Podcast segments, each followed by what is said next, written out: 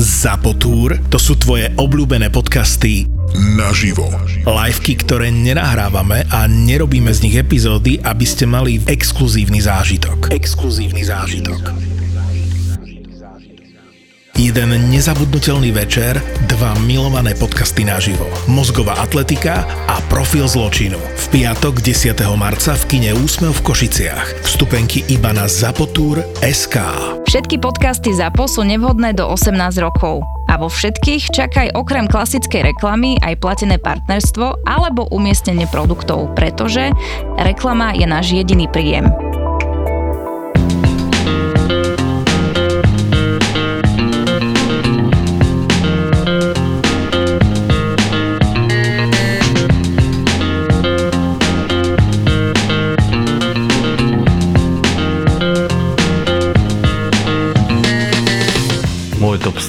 Jednoznačne jednoznačne Vitímsky most na Sibíri.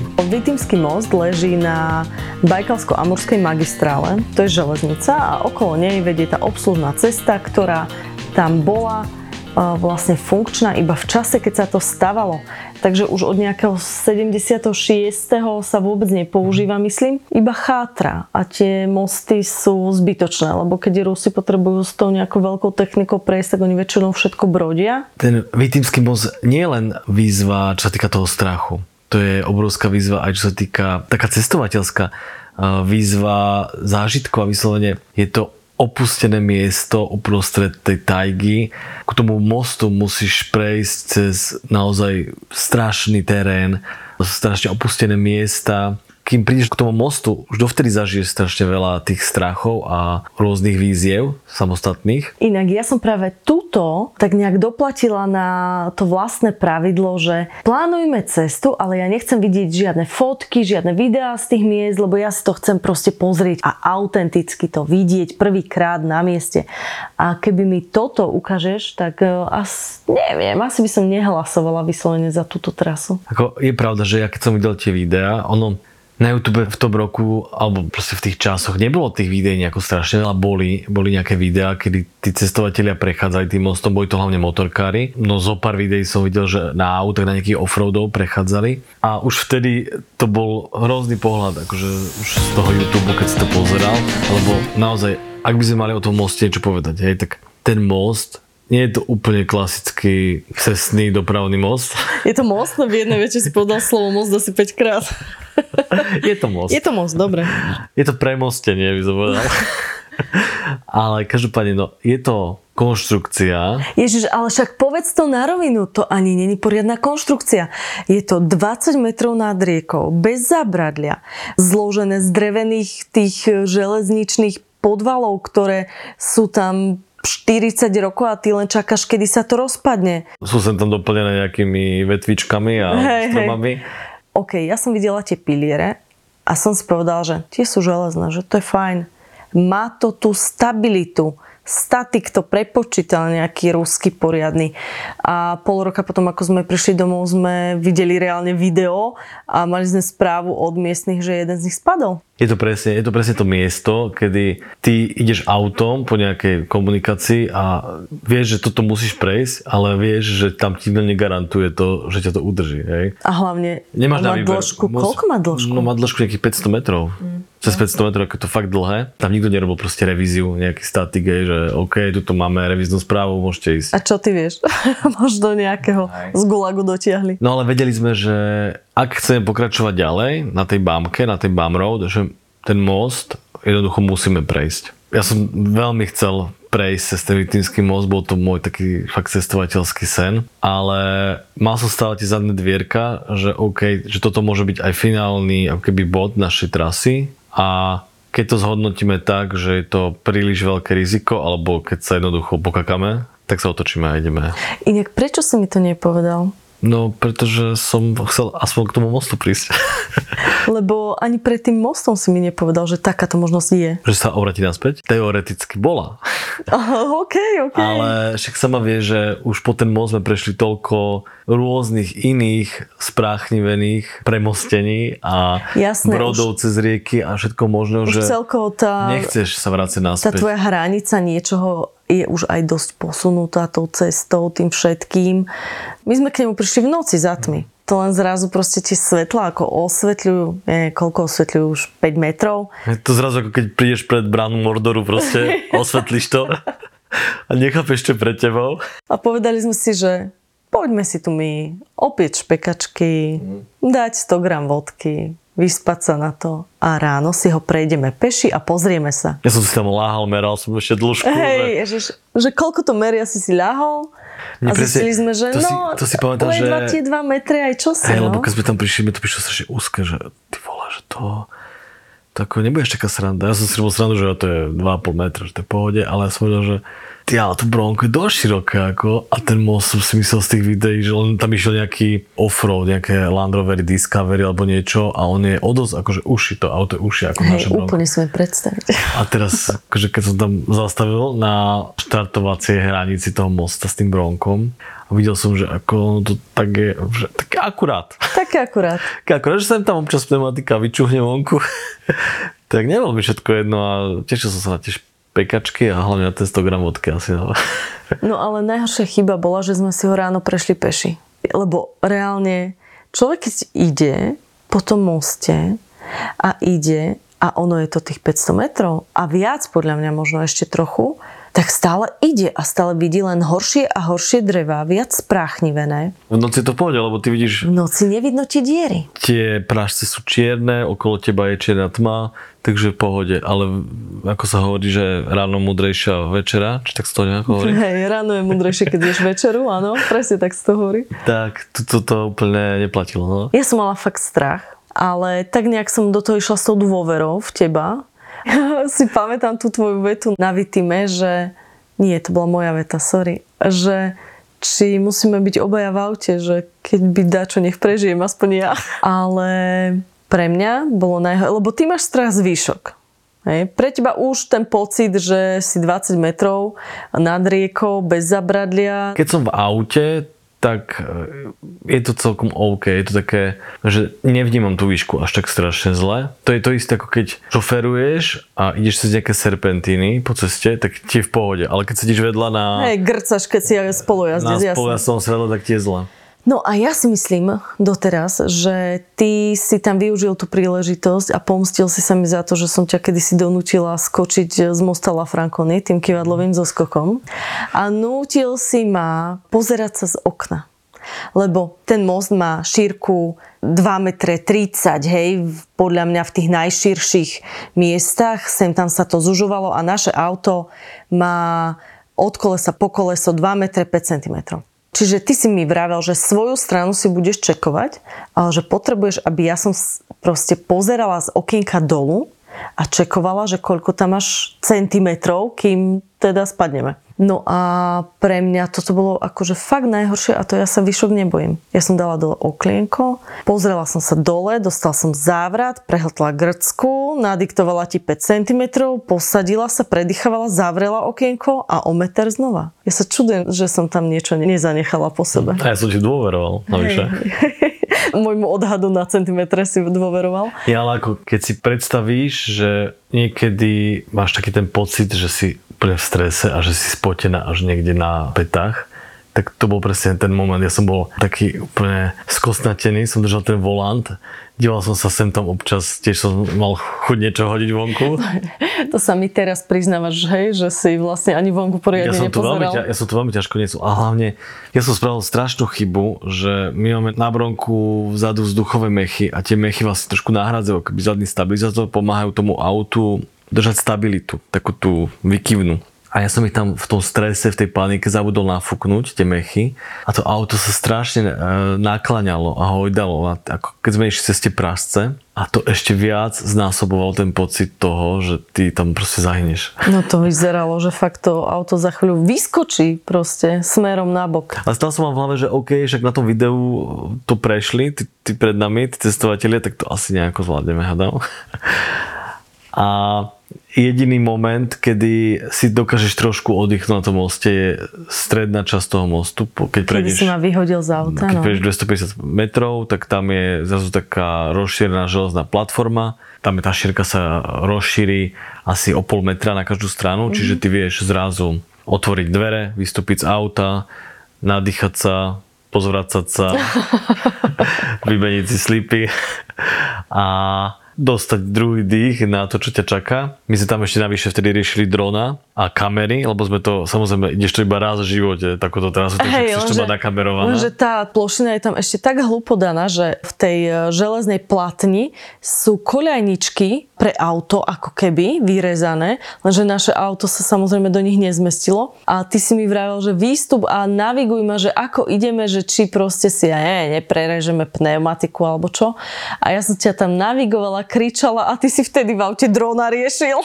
Hej, lebo on, ten dron, uh, jemu dochádzala baterka, ale akože strašným spôsobom a zapínal tam nejaký režim, že auto pristáte, vieš, a on akože nepristáte niekde na moste, to nie bola šanca, tak jediné, čo ma napadlo, že OK, tak ho pošlem ho rýchlo na druhú stranu, tam kam mierime autom a tam som na, nejako náslepo úplne pristal, úplne v poslednej sekunde. A potom sme premenili tie kamery, ktoré sme mali na aute, tie pozície a nejak sa nadýchli a povedali si, že OK, tak ideme na to, ideme druhú časť mosta a tá druhá polovica, tak tá bola, jednak bola lepšia v tom, že už si mal taký pocit, že už máš tú polku za sebou, už vidíš cieľ. Už by to bolo svinstvo, keby sa zabijalo. Hej, no. že no, to už nejako dáme, ale tam boli tak zlé tie podvaly, tie drevené, oni strašne boli popraskané a vychádzali z nich rôzne strašné zvuky. Je to ako v horore, keď tam úplne púšťajú také tie zvuky toho škripajúceho a praskajúceho dreva, keď ťa nie, niečo zabí, nejaká príšera tak to bolo presne to isté. Si kolesom nabehla na niektoré tie prášce, tak to bolo hrozné, lebo ty si jednak počula ten zvuk a jednak si videla to, to prepadlisko, tú hĺbku, tých 20 metrov do tej rieky, tak to bolo strašné. Akože to keď, si pamätám ten moment, keď sme prešli ten most a stali sme štyrma kolesami na pevnej pôde tak ja som, ja som sa akoby druhýkrát narodil. A vtedy som si vlastne povedal, že neexistuje cesta späť a jednoducho ten most už nejde, že my tu Bam Road musíme celú prejsť a jednoducho to musíme dať, lebo už len kvôli tomuto momentu buď tu nechám auto, alebo manželku. Ja s manželkou som mal pláne tu nechať určite, ale to bol naozaj zážitok, ktorý chceš zažiť iba raz v živote. Ktorý nechceš zažiť ani raz v živote, ale keď ho už zažiješ, povieš si, že druhýkrát už nikdy pre mňa bol horší šikmý most. Ten bol ďalej po tomto a presne to bolo to, čo som si hovorila, že Vitým má aspoň železné tie piliere a to bol most, ktorý ich mal drevené. Zbité proste z tých stromov boli tri piliere, myslím, a vlastne boli kmene do nejakých tých štvorcov alebo obdĺžnikov na seba a vnútri boli kamene nahádzané. Hej? To bola akože tá nosná konštrukcia super. Tu neboli ani tie železničné podvaly, ale proste len kmene stromov. No a stredný celý pilier bol vlastne taký, že sa začal rúcať už Inak presne, ako dávno. Teraz napadlo, že hej, my, my, sme, my sme už dovtedy prešli toľko tých mostov na tej trase, že už nám to aj neprišlo ako niečo divné, ale ten most, keď si teraz uvedomím, to vyzeralo ako most nejakého Indiana Jones, alebo niečo to bolo. Toho že... som nevidela, neviem. Proste bola džungla. No ale to, že už ten stredný, celý ten pilier bol rozburaný a celý most bol vyšikmený najmä v strede a si pamätám, že vtedy sme si hovorili, že tak prešli sme už všelijaké, ale že toto je ale moc a išiel si riešiť, že ideme cez brod. A chodil si tam s tou palicou. Ja, na, prvý, na prvý pohľad som si povedal, že OK, že tak ten most vyzerá zle, ideme pozrieť tú rieku. Hej, že evidentne tú rieku a brodili miestni na tých kamazoch, na tých nákladiakoch. Tak... No hej, lenže keď porovnáš koleso toho ich auta, tak to koleso je tak do polky výšky nášho auta celkovo. Tam hlavne bol zlý ten podklad v tej rieke vnútri, lebo tam boli brutálne šutre, obrovské kamene, že tam by sme proste niekde uviazli. A bol tam dosť silný prúd, to si pamätám, že toho som sa bál. Mm-hmm. Nemal som hlavne skúsenosť s brodením, hej, z takéto rieky, takže ja som sa z toho strašne bál a na tom moste som aspoň vedel, že OK, že šoferujem, hej, že to som vedel.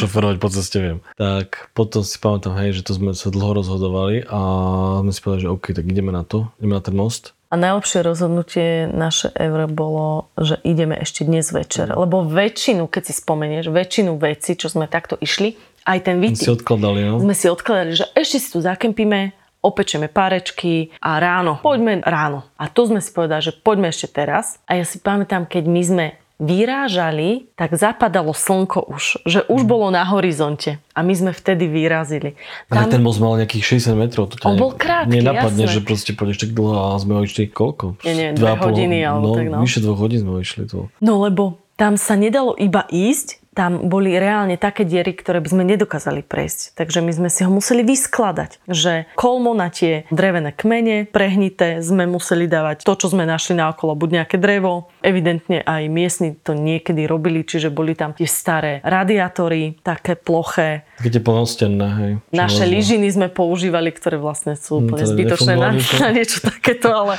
zase ten placebo efekt na našu psychiku podľa mňa fungoval. Tak naše lyžiny sú to výjazdové lyžiny do piesku. Nie, sú, to, nie sú to proste premostovacie lyžiny na štvortonové auto. No a my sme išli a pekne nám to šlo. Išlo to. Proste aj sme Pomaličky, sa... ale išlo to, hej. Aj sme sa pri tom zabavili, keď sme prehýbali tie lyžiny, takže boli úplne zbytočné Toto už vlastne. moc nebola. No ale potom my sme boli niekde v polke v tej najväčšej šikmine a to slnko zapadlo a na to drevo chytila námraza, ale že hneď. Ja som mala boty, mne sa okamžite začalo šmykať. Bolo to bolo celé, to, to drevo bolo komplet vlhké. Na vlhč, to bolo Všetko úplne, bolo Všetko bolo vlhké. zvlhnuté. A hlavne hneď ako zapadlo slnko, do sekundy, minúty, fakt troch minút bola námraza na tom. Všetko sa šmýkalo. Ja som sa musela odtedy pridržiavať, lebo ma šmýkalo dole z toho mosta. A vtedy som sa začala báť, že tak toto nedopadne dobre proste. Ja som sa strašne bal o ten zadok auta. Každú sekundu som čakal, kedy ten zadok auta proste v tej šikminke. Ono to nebola obrovská šikmina, ale vedela si o nej, keď si tam proste stála, aj keď si bola v tom aute, vedela si, že to auto je na šikmene trošku. A ja som len čakal, kedy sa ten zadok otrhne, pneumatiky stratia tú adéziu na tom povrchu a kedy proste spadnem z toho mosta. Veď si pamätám, že posledný záver, úplne posledných 10 metrov toho mosta, co som ti už hovoril, že kašli na to, že už sa mne dávaj nič na tú cestu, ja to už proste preletím. To bol strašný stres tedy. Vždycky sme prešli nejakých 5 metrov alebo koľko a zase sme si tie veci spoza auta, tie radiátory doniesli pred auto a zase sme si to vyskladali, zase sme kúsok prešli a takto sme išli proste meter po metri a ja už som si od istej chvíle hovorila, že neobchádzaj to auto z tej strany, na ktorú bude padať. Nech ťa nevezme so sebou proste. A ja som si presne aj vtedy hovorila, že OK, tak spadne auto, remo je vnútri a že prežije to, že nie je to tak vysoko, že možno hej, ja tam budem musieť skočiť za ním. A akože to bolo presne, že OK, tak preži to prežije, auto tam zostane vlastne už navždy. To bol jednoznačne asi najnebezpečnejší moment, najdesivejší moment podľa mňa celkovo nášho cestovania. Týchto 60 metrov. Možno tvojho, ja som horšie zažila. Ráno sa zobudiť vedľa teba. Alebo keď došlo jedlo, nie? No, ty si vtedy desivý, keď dojde jedlo. To je Ale toto bol naozaj, to, pre mňa toto bol naj, úplne ten najdesivejší moment nášho celkového cestovania. Potom sme vlastne za tým mostom zastavili. Potom sme zase. nemali už silu pokračovať ani meter ďalej. Ale už bola aj tma dosť. No. Sme boli na pevnej zemi a už, yes, vôbec si pamätám, sme videli tie kempovacie stoličky, urobili si ten oheň a vyčasne sa pozreli na ten most. A ráno sme sa zobudili a na moste 10 cm snehu. Že proste fakt, keby ho neprejdeme ešte večer, tak už ho neprejdeme nikdy. To bolo vlastne na Sibíri koncom septembra, okolo 20. niečoho septembra, vtedy sa to presne lámalo. Koniec septembra to bol podľa mňa. Tam No. vtedy sa presne lámalo, že odchádzala tá nejaká úplne že rýchla jeseň, ktorá tam je a prichádzala zima. No hlavne začali snežiť proste neskutočné kvanta snehu. A je to tu? Rozprávková zima v Demenová rezort sa práve začína. Moderné priestranné apartmány alebo luxusné chaty s výrivkou a saunou, z ktorých môžete ísť priamo na svach. Priamo na svach. Počujete dobre? Priamo v rezorte sa nachádza lyžiarsky svah. V cene pobytu máte dvojhodinový skipas na každý deň, klzisko, bežkárskú trať, wellness, fun center, animácie, kids zone a fitness. Ak sa vám nechce ťahať so sebou polovicu pivnice, priamo v rezorte sa nachádza požičovňa lyží, snowboardov, bežiek, skialpov alebo si môžete zapožičať sánky či boby. Samozrejme môžete využiť najmodernejší servis lyží alebo lyžiarskú školu. No a pre vás ostatných sa priamo na svahu nachádza snack bar, kde sa môžete zahriať čajom s rumom. Všetky informácie nájdete na demenovarezort.sk A dneska som si vymyslela tému, ktorá súvisí so strachom, lebo keď sme prvýkrát chceli vyraziť smer Stredná Ázia, tak e, samozrejme rodičia sa o nás báli a vlastne každý nás stále strašil niečím. Tam sa vám niečo stane, zabijú vás, neviem čo alebo keď sa vám niečo stane, nebude vám mať kto pomôcť a podobne. Tak ale sami sme mali predsudky sme sa si myslím. Tak jasne, že hej. To bola presne tak, keď sme boli v Rusku hore na Sibíri no. pred poloostrovom Svetý Nos. A tam sme zabludili do také jednej malej, nejaké malé mestečko v dedinky a sme... Nejak... My sme zabludili a chceli sme sa opýtať Áno, na cestu. Áno, nejak sme zabludili a sme potrebovali zistiť trasu. A to presne, že dovtedy sme sa nejako nestretli úplne s tým, že ako sa hovorí, že aj Rusi, že všetci sú úplne stále naliatí v liehu a opití a nebezpeční. Ale vtedy vlastne sa to prvýkrát stalo, že sme prvýkrát v živote v Rusku sme natrafili na človeka, ktorý nebol nejaký, že usmievavý a príjemný, ale vyšiel z neho hrôza a strach.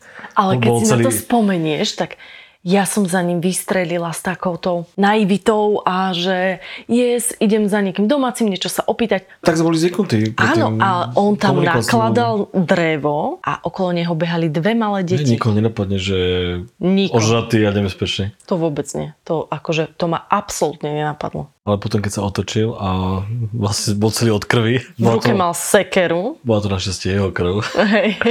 ale hej, presne, lebo on rúbal to drevo, čiže v ruke sekera, celý od krvi a už keď sa otočil si videl ten pohľad, že OK, že toto, že tu sme nemali na tú ulicu ísť. Ne, tak vtedy sme to nejako sa mi zdá, že zahrali iba rýchlo, že sme sa niečo opýtali a ja, že už musíme ísť, že OK v Mongolsku si pamätám, že tam to bola taká tá klasika, že niekde zaparkuješ v púšti, niekde úplne mimo civilizácie a vždy za tebou dofečí niekto na motorke od niekiaľ s tmy a tí Mongoli, ako sme už myslím, že niekde spomínali, že chýba nejaký ten enzym, ktorý odburáva alkohol a oni proste si dajú jeden pohárik a sú úplne na šalat ale tak celkovo tam tí Mongoli akože boli dosť často opití. A oni keď sú opití, sú dosť agresívni, respektíve sú takí nevyspytateľní, že nikdy Taký nevieš, skôr, no, čo že... od nich čakať. Ani nemusia byť agresívni, ale pôsobí to tak, to čo robia, podľa mňa aj to, ako sa pohybujú, čo hovoria. Majú proste v očiach taký ten Genghis Khanov hnev a nejaký... Gen. No akože hej, no. Jednak niekedy sú úplne v pohode a zrazu sa to úplne otočí a toto bol presne ten prípad, kedy tam prišiel ten motorkár úplne od niekiaľ tmy a my sme boli sme tam úplne unavení po celom cesty. On sa tam vyrútil na nás a najskôr úplne v pohode, že Môže, jasné, že ukážem vám niečo na mape. Ja si myslím, že my sme sa ho ani nič nepýtali, ale on uh, nám strašne chcel čo si porozprávať, tak sme mu teda dali mm. mapu, lebo však to je taká klasika, dáš mu mapu a on už len do nej ďobal a ukazoval hen toto, toto. A ja som bola od neho ďaleko, ty si bol pri ňom tak bližšie. Najskôr úplne v pohode a potom sa nejako tak sa odsunul a tak nejak na mňa hneď, že také ruky dával, že v peste alebo niečo. Taký bol strašne agresívny zrazu, trhané pohyby robil a ktorý mi už nebolo úplne všetko jedno. Ja neviem, či nemal nejaký nožik pri sebe alebo niečo, ale ja som mal s neho, to bol prvýkrát v tom Mongolsku, kedy som mal vyslovene nejakého Mongola strach, lebo oni sú väčšinou takí fakt, že no ja som nie nejaký vysoký basketbalista, ale oni sú úplne drobní a taký, že ich proste im capneš jednu a odletia. Najmä ty. že výškovo ste tak rovnako. Je to môj príbeh. A presne to bol taký typek, ktorého som úplne, nevedel som, že čo od neho čakať a že čo mi môže, ako môže proste zareagovať. No ale nakoniec to tiež celkom pohode dopadlo, že bol taký dosť agresívny, a, ale nakoniec, že odišiel a myslím, že sme tedy zhasli, že akože spíme a Hej, on začal ale čo si hulákať a ešte tam pobehoval po okolí chvíľu. Hej no. Tiež proste niečo, čo fakt nechápeš. No. Ešte mne napadná jedna vec, ale to sme si vykonštruovali. To bolo, keď sme boli v Iráne a kempovali sme na tom solnom jazere na Maglake. Na Maglake, jasné, Na Maglake. Nádherné miesto, akože to bolo vlastne prvýkrát, čo sme boli na nejakom solnom jazere, ktoré bolo úplne úžasné. A my sme si užili deň, zakempili a už bola noc. A my sme sa dostali samozrejme na miesto, kde ľudia moc nechodia, kde to nebolo vyjazdené, my sme schválne išli tak ďalej, nech uh, tam niekoho nestretneme. Nebolo turistické miesto také... No to vôbec to bolo nie, ale... že skôr pre domácich, že sa tam chodili piknikovať. To hej, ale stejne sme išli ďalej aby sme neboli blízko tých miest, kde tí domáci chodia to piknikovať. No. no a teraz zrazu úplne noc, Samozrejme, my sme boli tak strašne ďaleko od akéhokoľvek svetelného smogu, že tam sme pozorovali hviezdy, ktorých bolo neskutočne veľa zrazu. Človek si vtedy uvedomí, že na oblohe vlastne není asi ani kúska čiernej oblohy, lebo všade je nejaká hviezda. a teraz sa zrazu v diálke objavili svetla auta a približovali sa a išli priamo k nám. A potom, ja nemám moc dobrý odhad na vzdialenosti, ale neviem, 100 metrov možno. Čiže v momente, keď nás asi spozorovali, lebo však my sme už nejak zvlášť nesvietili, ale mali sme ohník, grilovali sme a zhasli svetla. Čiže oni pre nás zmizli. A čo si vtedy myslela, že to sú nejakí Ježiš policajti? Mária, nie, alebo... banditi hneď. A hlavne potom oni zmizli a vtedy sme si povedali, že OK, možno nás nechcú rušiť. To bolo ešte také, že teda sa asi otočili, lebo motor sme trošku akože počuli, že kde si v diálke. Ja som si v prvom momente skôr myslel, že sú to asi nejaké štátne zložky, že nás idú nejak skontrolovať. Alebo niečo. Aha, no ja nie. A hlavne potom, však dobre, oni zhasli a oni sa priblížili no. a potom len preblikli svetlami, To- to že divné. kde sme a znova zhasli. A vtedy, akože v čistý strach, ja som bola Vtedy som už aj ja presvedčená. si nemyslel, že sú to, hej, že sú to nejaké oficiálne zložky. Ja som bola presvedčená o tom, že to nás prišli zabiť. Že vš- jasné, že to bude mámy, babky si budeme, ja som im to hovorila, ja som im to hovorila, že tam proste mŕtvi. A to si pamätám, že my sme ale reálne aj vošli do auta a hľadali, mm-hmm. že čím sa budeme brániť. Vyťahli sme, vyťahli sme tie, tie spreje. Na medvede, nie? Nejaké kasery, čo sme mali. Kasery sme mali a teraz sme, že a ty vieš, ako to vlastne strieka? Nie. tak sme si to vyskúšali. Dostreklo to asi na meter. Bol to taký divný cícerok. Hovorím, že no tak to, keď mu netrafím presne do očí, tak vlastne nemám šancu. To není nejaký aerosol. Sme si vzali nožiky z kuchyne a čakali sme. Ja neviem, či tiež sme nezhasli. Mhm, áno, hej, zasli sme. A čakali sme a oni sa zase priblížili a zase preblikli. Ja som bola v tej strašne sa bála vtedy. Fakt, akože vtedy som si hovorila, prečo nemáme psa, prečo nemáme zbraň, proste Ja, že vtedy vlastne sme, vtedy sme vlastne cestovali tak, že sme spali v tom strešnom stane, kde si úplne nechránený v podstate. Že to No je ja, to si len za látkou, to je nič. Ale vtedy ani sme to nespravili tak, že sme sa schovali do auta a zavreli. My sme čakali vedľa auta, proste ozbrojení tými kasermi a tým nožikom na, Lebo na vedeli, sme, vedeli sme približne, kde sú, takže vedeli sme, že odkiaľ by asi prišli, tak vieš, neschováš sa do auta a ťa prekvapia. Oni potom zastavili, ja neviem koľko, 10 metrov od nás a sedeli v aute. A bolo to asi trochu ďalej, ale bolo to tak na dohľad. Že Na dohľad, že sme sa prakticky na seba dívali a podľa mňa potom toho šoféra napadlo, že teda si všimol podľa mňa, že ja som žena a že mu došlo, že OK, že asi nebudeme úplne nebezpeční. Vyšiel a vlastne sme zistili, nie, Nie, nevyšiel. to, že ráno sme zistili, keď... Aha, bože, vidíš, to už my ja... sme normálne zaspali, ráno sa zobudili a až keď bolo vlastne vidno, tak sme videli, že to je... Áno, oni zastavili asi 50 normálne metrov no. od nás a tiež sa tam rozložili na kempovanie. A že tam idú spať. To bola noc, že vlastne sme len čakali, kedy sa tá látka toho stanu začne prerezávať, kedy ho kto nožikom prereže a nás Že to, bolo, zareže to potom. bolo na tom vtipné ráno, že tých banditov, ktorí chceli zabiť, bola vlastne tiež iba rodina nejaká. Päťčlenná rodina s, s deťmi, malými deťmi. ktorá prišla kempovať, užiť si dosť a vyhľadá hviezdy. Teraz ma napadlo, že možno oni boli tak zvyknutí, vieš, že jasné, že tak tí Iránci chodia veľa kempovať. Čiže jasné, že vyhľadáš nejaký kontakt s niekým iným, nejakú spoločnosť. Hej, a Tak oni nám potom... chceli vyslovene, Oni nám potom vraveli, že, že tiež mali z nás strach, lebo vlastne sme reagovali tak, ako neboli zvyknutí. To si nevedeli naše kasery a nožiky v rukách. A tak vlastne to bola noc, kedy sa v jednom aute bálo 5 ľudí, v druhom aute sa báli dvaja ľudia a spali s nožikmi v rukách. Pritom to boli obidve skupiny odušenených kemperov. Hej, ktorí si chcú užiť výhľad na hviezdy. Klasický pondelok.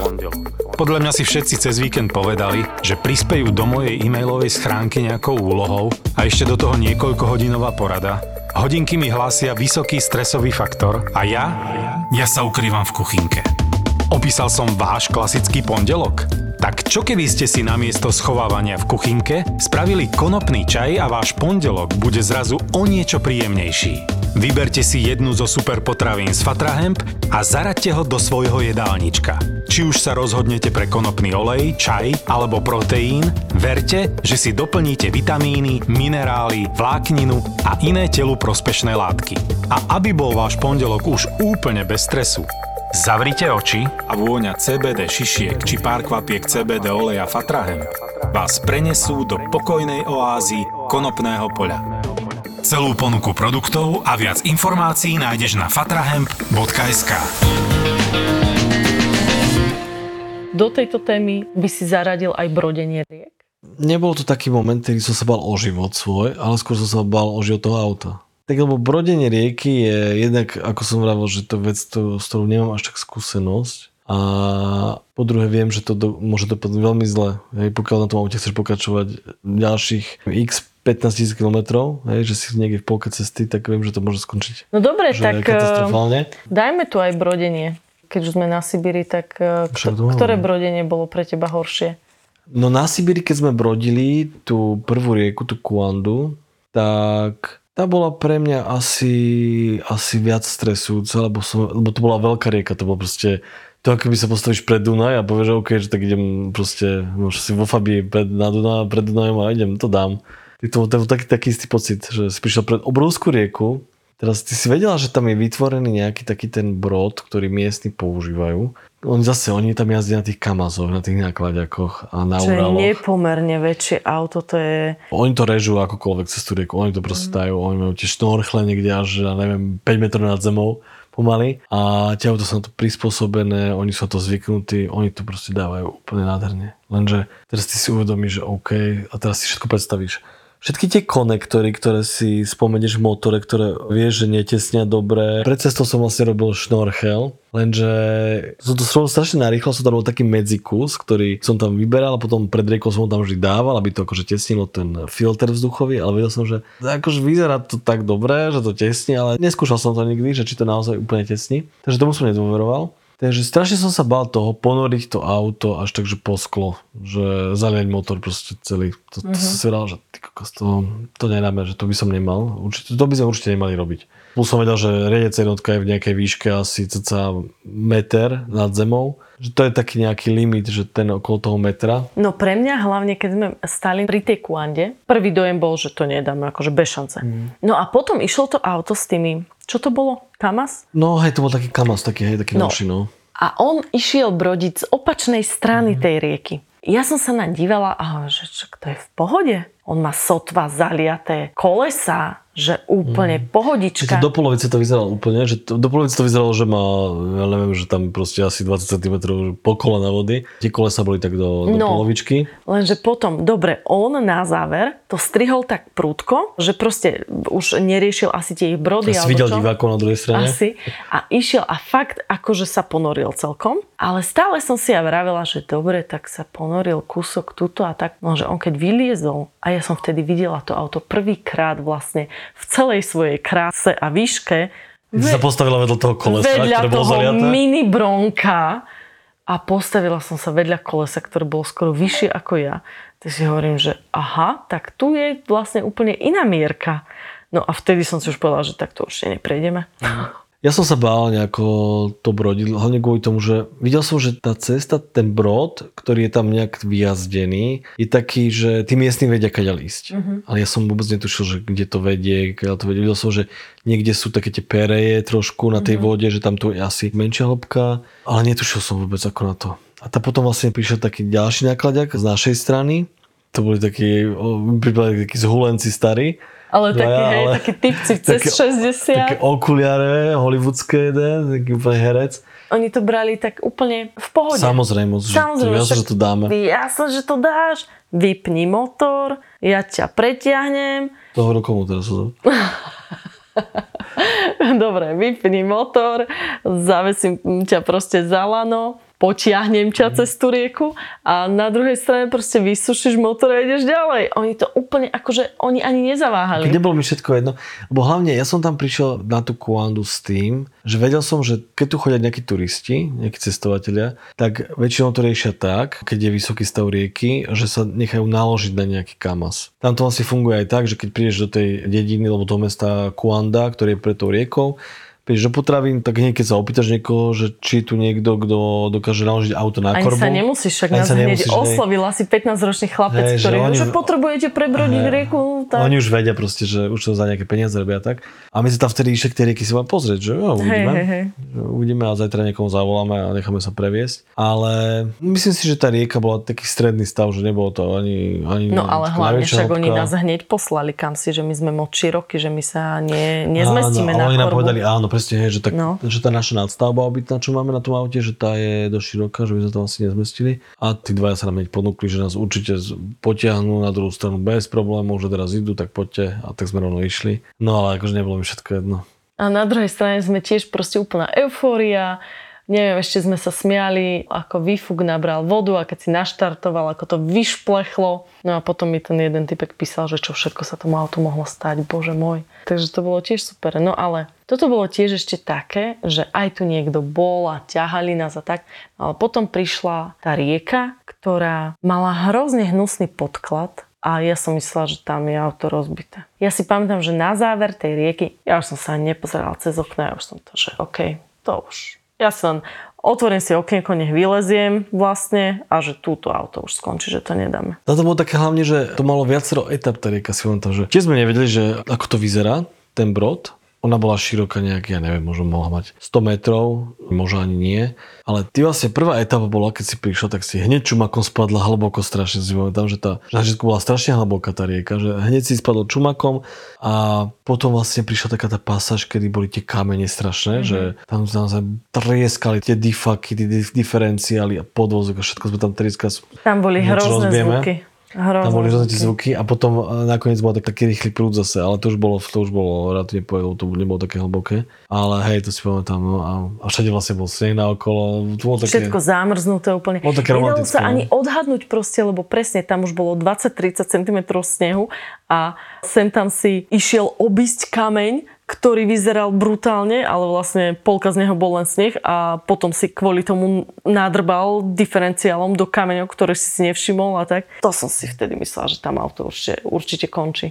A tak toto boli také situácie, ktoré asi neboli nejako, že život ohrozujúce. Život auta, hen to bolo vyslovene, že sme sa báli o Ma napadá o taká nejaká, že vyslovene ešte Ježiš, ja som sa, bála. vieš čo, ja som U nás? prežila smrť. A toto neviem, či som ti inak niekedy priznala. To bolo ešte, keď sme boli v Čiernej hore na kanioningu.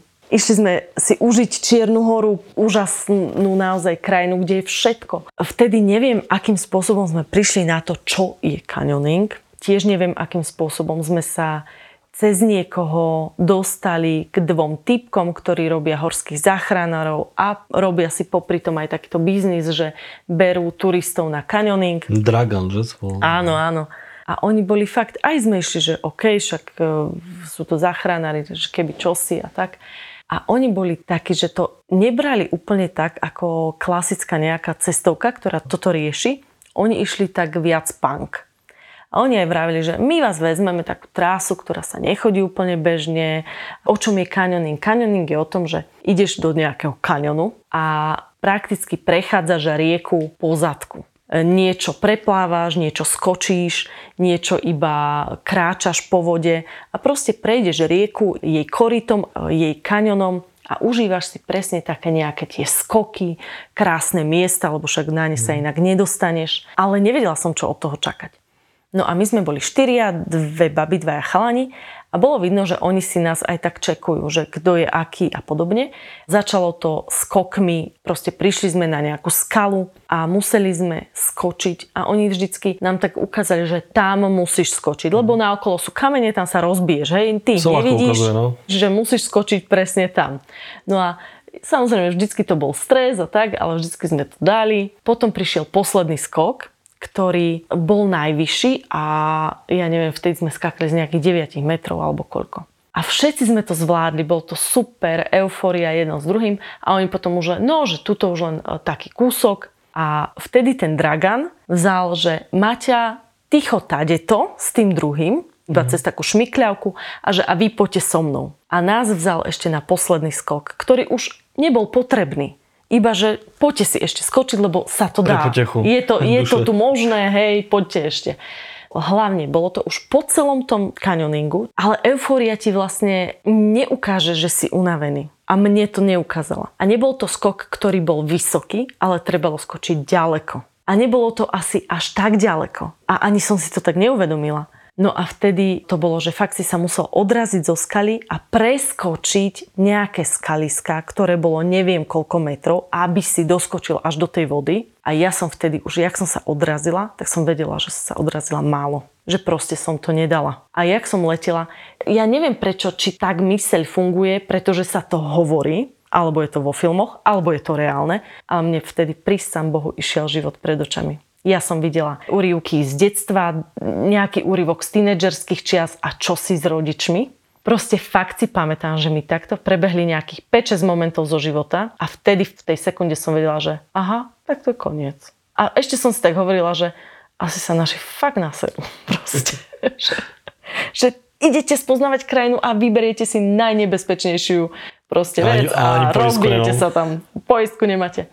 No a vtedy som bola presvedčená o tom, že som to vlastne nedala, pretože mi prebehol ten život pred očami. No a dala som to. A vtedy, ak som sa vynorila, tak sa pozrela na toho druhého, ktorý šiel s Maťou, ktorý sa na nás díval z boku a ten bol zelený a on mi ukázal, že 10 cm. Že 10 cm ma proste zachránilo, že inak by som sa tam rozbila. Zostávam, odchádzaš, malé váhanie žiadne zdráhanie nám nesvedčí. Prichádzaš, vychádzam, sa nezjavíš, sa neteším, svet sa mi točí, ležíme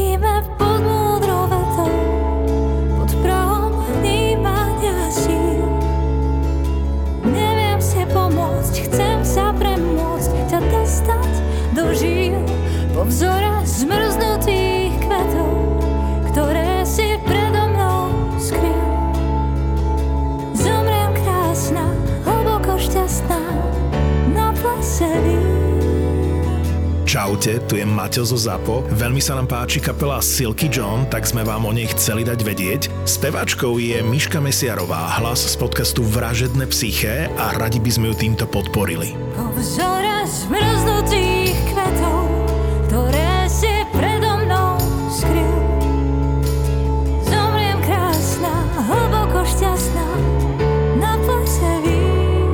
Spotify link na Silky John nájdeš v popise epizódy. Jedna dlhá náročná cesta do Chorvátska neznamená, že to moje dieťa už koniec bude závislé od mobilu. Žiadni rodičia odstrihnutí od reality. Normálni rodičia. Jeho dcera teraz sa chytila mobilu a on tu hovorí, že mobil v reštaurácii nepatrí do ruky deťom. Máme tie isté problémy, iba tomu svetu trošku viac rozumieme. Baška a Peťo sú digitálni rodičia. Ja nehovorím, že každý rodič sa má stať závislým na sociálnych sieťach a každý rodič má byť závislý na mobilnom telefóne telefóne, ale naše deti tam sú. A to, že my tam nie sme, neznamená, že oni odtiaľ odídu. Môžeme povedať aj, že ide o digitálnu apokalypsu, ktorú si tak rodičia radi predstavujú, že, že toto už je vlastne koniec sveta.